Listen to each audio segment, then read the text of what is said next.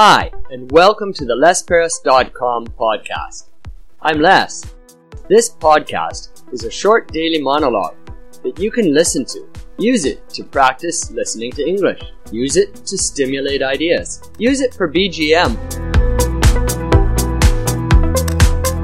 Hi, and welcome to the Les Paris podcast. Today, you can listen to episode 203. Yesterday in 202, well, 202 was about sarongs, and today episode 203 is about aloe vera. Aloe vera. Well, that's a great plant. I don't know, I think I've heard some people say aloe, but I always heard aloe vera. Okay.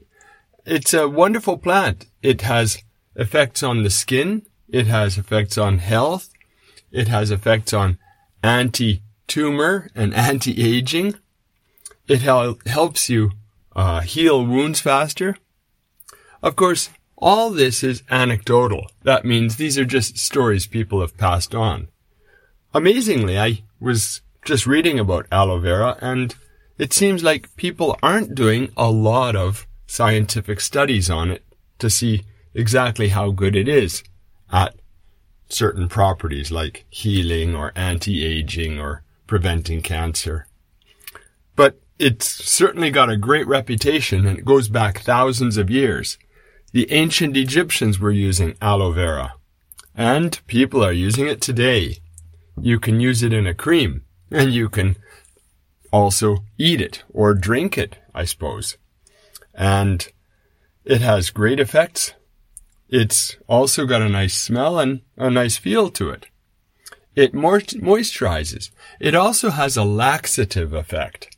That means it helps you feel like want, you want to go to the bathroom. Okay. And this, this magic plant, um, I don't know where they grow it. Do you know where they grow it?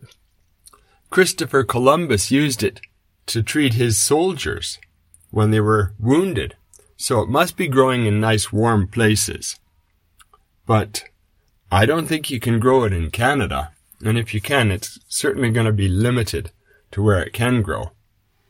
Also, how do you use it? Which part of the plant are we using when we use aloe vera? Are we using the roots or the leaves or the flowers? I'll bet you you could use different parts of the plant for different things. But I don't know exactly very much. Can you put it in yogurt?